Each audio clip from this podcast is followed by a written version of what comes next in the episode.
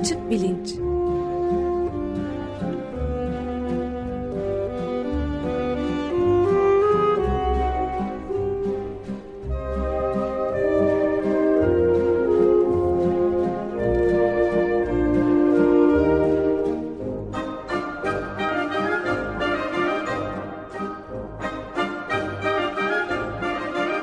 Güven Güzeldere ile bilim ve felsefe sohbetleri.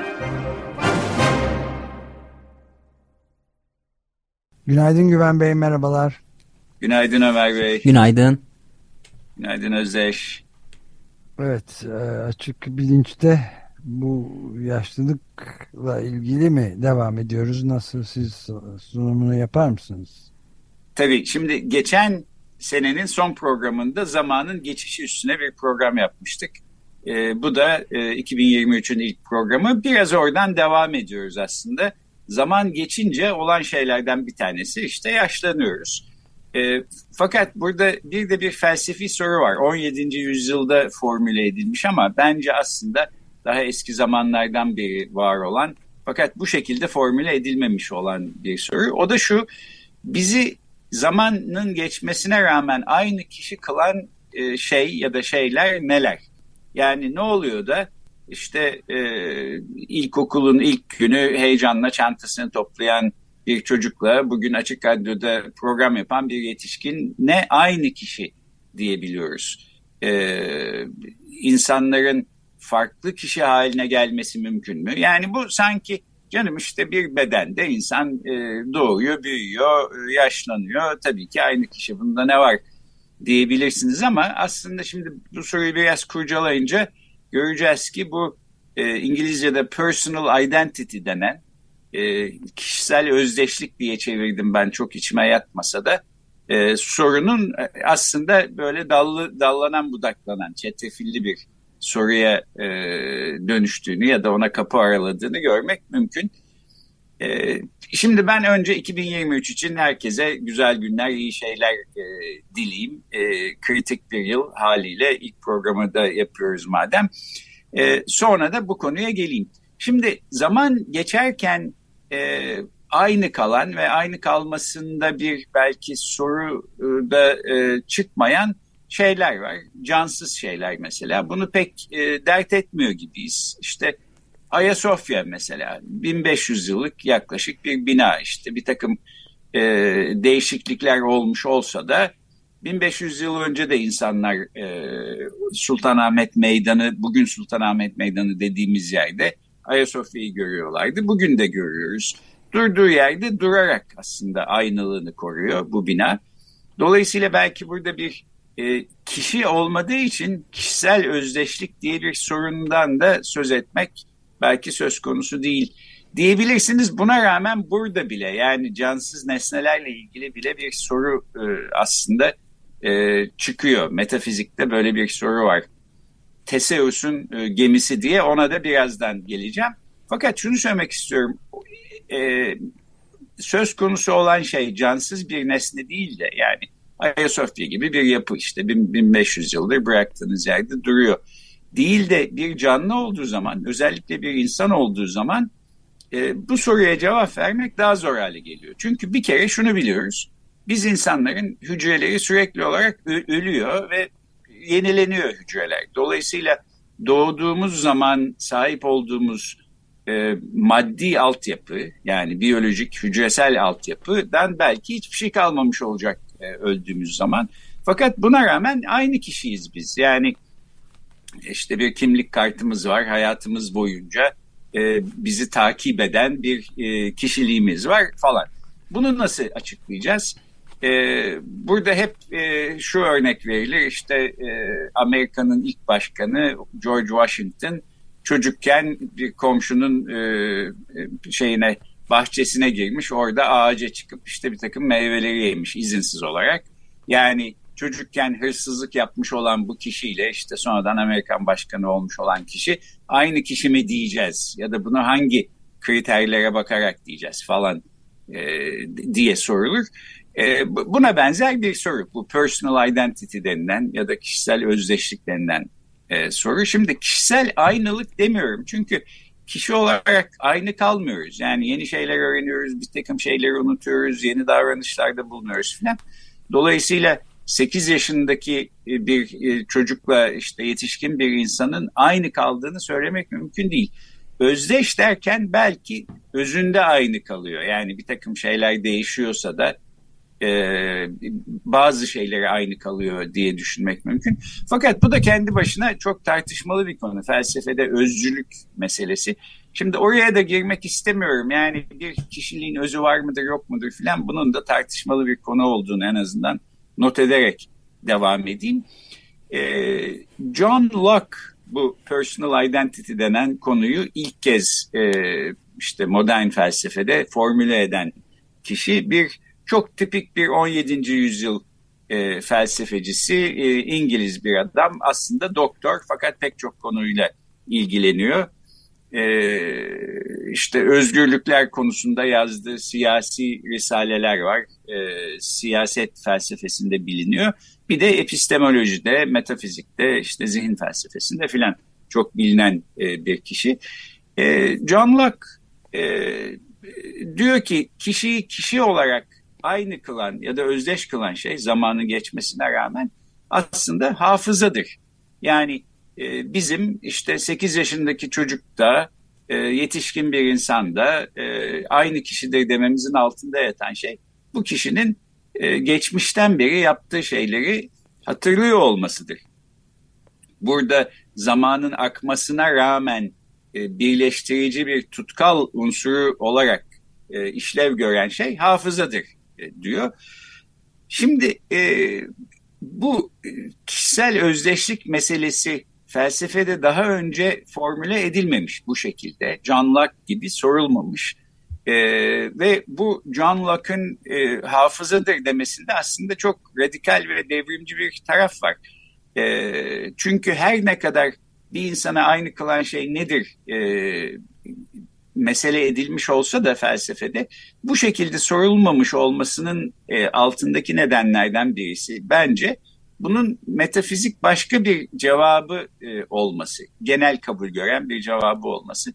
O da şu, e, çoğunluk e, görüşü de bu, baskın olan görüş de bu. En azından 17. yüzyıla kadar herkesin görüşü olmasa da biz insanlar işte bir maddi bedenden ve de maddi olmayan bir ölümsüz bir ruhtan e, oluşuyoruz. Bunların birleşmesinden oluşuyoruz ve kişilik özelliklerimizi ruhumuz taşıyor. Böyle de olmak zorunda çünkü işte bedenimiz 70 sene 80 sene sonra neyse işte yok oluyor, ölüyoruz, çürüyor. O beden ortada kalmadığı zaman halbuki işte bir ahiret e, meselesi varsa başka bir dünyada bu dünyada yaptığımız şeylerin ödülünü ya da cezasını göreceksek e bunların taşıyıcısı olan bir şeye ihtiyaç var. O da bu dünyaya ait bir şey olamaz. Yani beden olamaz. O zaman işte ölümsüz ruh olması lazım. Dolayısıyla beni kişi olarak aynı kılan şey de doğduğum andan itibaren sahip olduğum bu ölümsüz ruh. Ta ki bu işte ahirete kadar devam edecek filan. Genel e, görüş bu iken e, John Locke'ın hayır e, öyle değil aslında bizi aynı kişi kılan şey e, hafızamızdır demesi e, böyle işte çok metafizik ve dünyevi olmayan bir cevabı birden dünyevi bir cevaba dönüştürmüş oluyor. Her ne kadar John Locke defalarca işte ne kadar mümin bir insan olduğunu, Tanrı inancına sahip olduğunu filan falan söylese de yazılarında öyle olmadığını e, öne süren bir takım felsefeciler de var. Böyle yarı komplo kurgusu diyebileceğimiz e, okumalarla diyorlar ki aslında belki gizli bir tanrı tanımazdı John Locke yoksa niye böyle şeyler söylesin? En azından şunu söylemek mümkün. Sahiden de yani John Locke 17. yüzyılda İngiltere'de yaşıyor ama e, özellikle 18. yüzyıl e, aydınlanma yolundaki Fransız düşünürlerini, felsefecilerini işte e, Denis Diderot falan dahil olmak üzere e, çok etkilemiş bir isim. Yani 18. yüzyıl Fransız felsefesini şekillendiren e, Fransız olmayan kişilerin belki en başında John Locke e, geliyor. E, ve her ne kadar işte kendisi çok mümin bir kişi olduğunu söylese de öne sürdüğü fikirler aslında 18. yüzyıl aydınlanmasına yol açan, ona vesile olan, araç olan fikirler. Bunu görmek mümkün. Şimdi Ayasofya örneğine biraz döneyim. Herhangi bir nesne için aynılık koşulu yani zaman geçse de aynı kalmasının ya da özdeş kalmasının koşulu genel olarak belki uzay zamanda süreklilik diye düşünülebilir. Yani durduğunuz yerde durduğu müddetçe bir nesne işte birden ortadan kaybolmuyorsa e, aynı nesnedir. Yani evinizde diyelim bir evladiyelik bir sandık var. E, işte büyük büyük e, annenizden kalmış.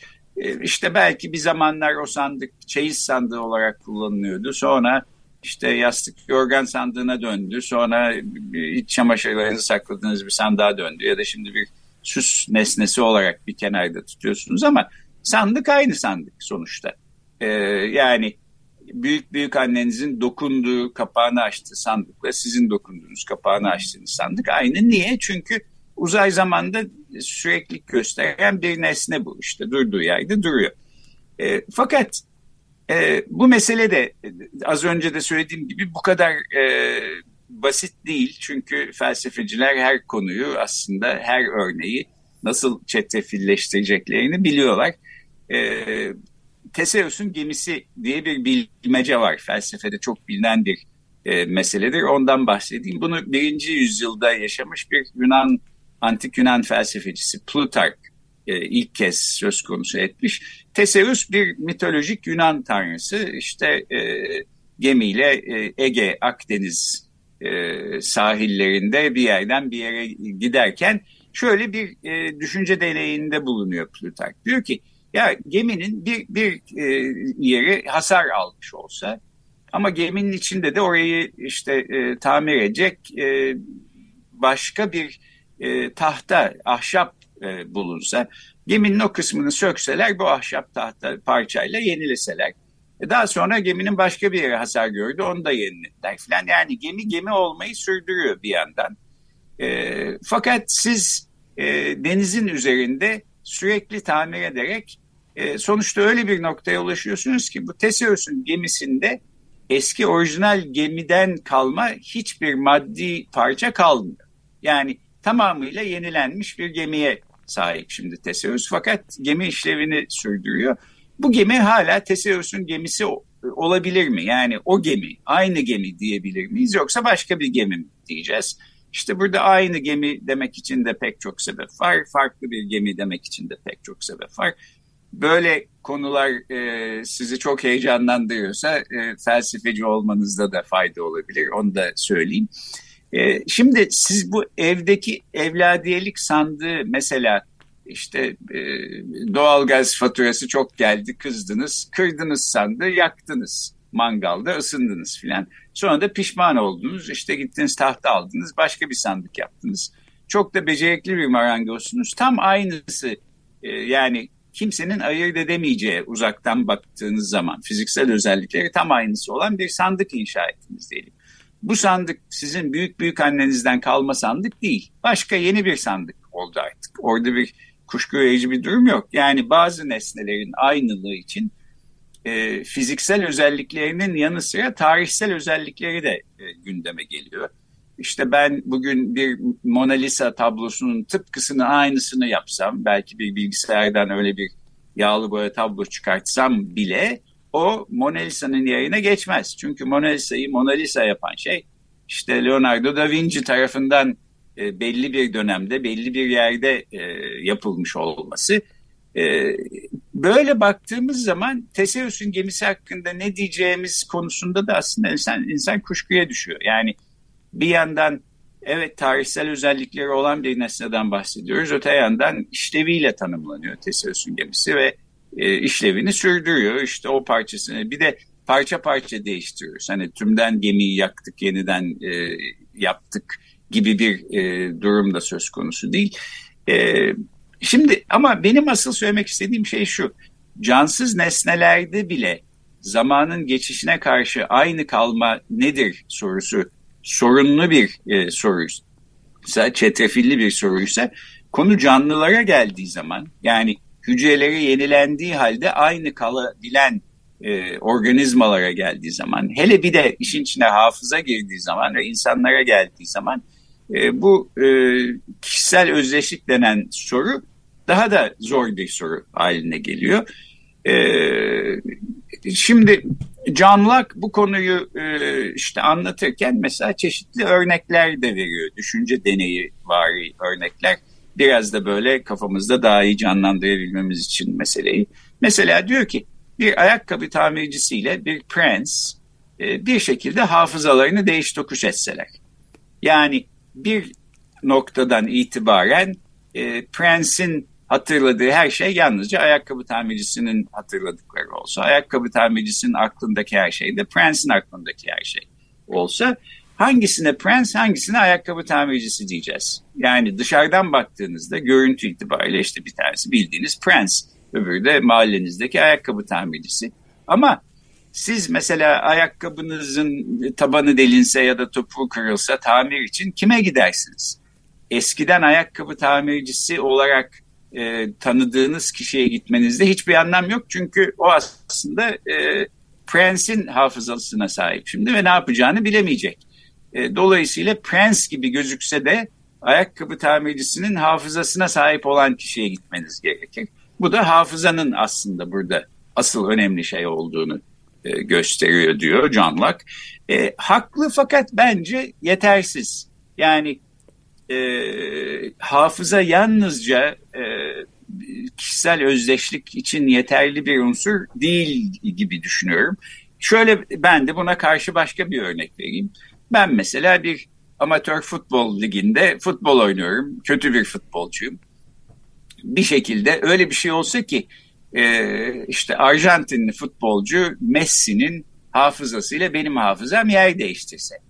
E, ne olur yani o zaman ben mesela sanki kendim bunları deneyimlemişim gibi 2022 Dünya Kupası'nı nasıl kazandığımızı, işte kupayı nasıl kaldırdığımızı, kaldırdığımı, Fransa'ya nasıl gol attığımı falan hatırlıyor olacağım ama bu beni Messi ayarında bir futbolcu yapmıyor. Yani beni yine de işte Messi'nin hafızasına da sahip olsam, şunları yapmıştım diye hatırlıyordu olsam Nusret'i başka de hatırlayacaksınız tabii.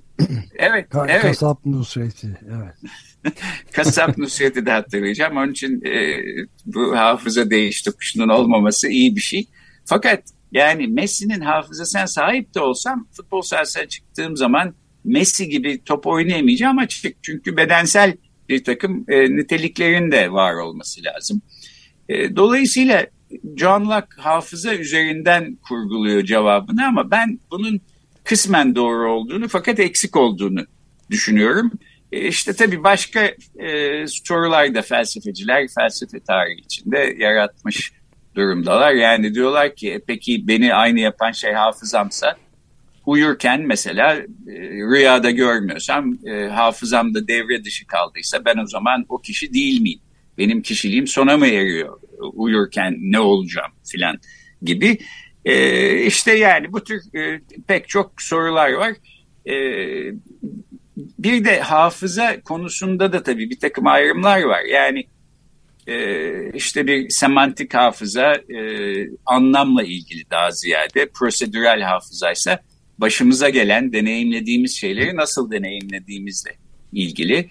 İşte ben size şimdi dünyanın e, şekli yaklaşık olarak bir küre gibi midir yoksa bir piramit gibi midir diye sorsam küre gibidir diyeceksiniz. Bu ama başınıza gelen bir şeyi hatırlamanız sonucunda söylediğiniz bir şey değil. Bir zaman bir yerden öğrenmişsiniz, okumuşsunuz. İşte semantik hafızanızla alakalı bir şey. Ama e, işte ilkokula gittiğiniz ilk gün e, nasıl bir gündü dersem ve bunu da hatırlıyorsanız bu prosedürel hafızanın bir örneği. E, birinci tekil şahıstan bazı şeyler hatırlanıyor. Yani prosedürel hafızanın belki bir alt kümesi gibi düşünülebilir. Buna e, Endel Tulving diye bir e, işte nörobilimci hafıza araştırması var Kanadalı. 20. yüzyılın önemli isimlerinden. O otonoetik hafıza ismi veriyor. Yani benim başıma gelmiş şeyleri benim kendi başıma geldiği şekliyle hatırlamam. Bu herhalde önemli gibi gözüküyor bu kişisel özdeşlik meselesinde. Yani sonuçta ben e, 8 yaşında ne yaptığımı kendim yapmış olarak hatırlıyorum. Bugün yaptığımı da kendim yapmış olarak hatırlıyorum. Evet hafıza orada bir tutkal işlevi görüyor ama bunun yanı sıra işte aynı bedende olmam, aynı bedende büyümem, gelişmem, yaşlanmam falan da herhalde söz konusu. Bu şekilde bu kişisel e, özdeşlik e, sorusunun cevabını bir ölümsüz ruh işte e, taşıyor bizim kişilik özelliklerimizi. Tamam bu konuyu kapatabiliriz deme e, kestirmeciliğine gitmeyeceksek aslında karmaşık çetrefilli bir soruyla karşı karşıya olduğumuzu ve John Locke'ın da bunu e, iyi ve ilk kez bu şekilde formüle etmiş, tespit etmiş ve işte 17. yüzyıldan bu yana nedir son 400 yıldır tartışılan bir konunun altına imzasını atmış bir felsefeci olduğunu not etmiş olayım. Evet hafızanın tabii e, zayıflamasıyla çeşitli sebeplerle ister Covid-19 gibi ya da isterse demans vesaire başka sebeplerden e, zayıflamasıyla birlikte kişilikte de bir değişiklik olduğu kimlikte ayrı bir tartışma konusu olarak karşımıza çıkıyor tabii.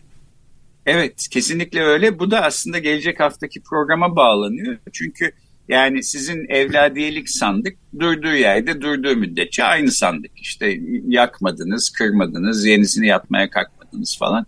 Fakat bu insanlar için e, belki geçerli değil. Çünkü e, insan aynı bedende, aynı kişi gibi gözükse de mesela hafızasını yitirebiliyor. İşte Alzheimer hastalığının ileri dönemlerinde, ileri demans aşamalarında e, diyelim en yakınlarınızı, sevdiklerinizi bile hatırlamaz bir kişi haline geldiyseniz aynı kişi misiniz hala yoksa kişiliğinizde bir değişiklik mi oldu sorusu sorulabilir. E, ben yani öteden beridir nörobilimle felsefenin işte böyle el ele vermesini gerektiğini e, düşünüyorum. Hep bunu iddia ediyorum. E, bu konuda da aslında e, Alzheimer ve demans üstüne çalışan nörobilimciler felsefi sorunun nereye kadar gittiğini ve ne şekilde derinleşebildiğini e, görebilirler. Felsefeciler de aslında işte John Locke'ın sahip olmadığı bir takım nörobilimsel veriler ve bilgiler e, ışığında bu konuyu yeniden düşünebilirler diye düşünüyorum. Yani Alzheimer, Alzheimer hastalığından muzdarip bir kişi işte demansın ileri aşamalarında kimseyi tanımaz hale geldiyse o aynı kişi midir? Ya da hangi e, kıstaslara bağlı olarak aynı kişidir diyeceğiz, hangilerine göre değildir diyeceğiz. Demanstan muzdarip olmayan bir kişiye göre nasıl kıyaslayabiliriz?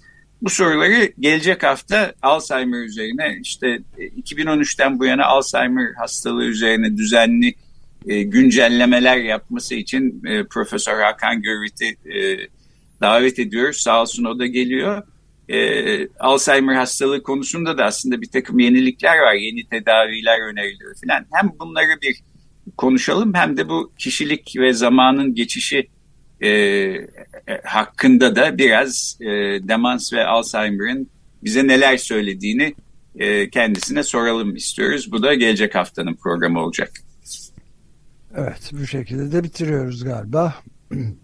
Evet böylece bitirebiliriz. Ee, Şimdi ben yeniden 2023 için herkese iyi şeyler dilemeden duramayacağım. Ee, İzmir Büyükşehir Belediye Başkanı galiba demiş 2023'te bir şey değişecek, her şey değişecek.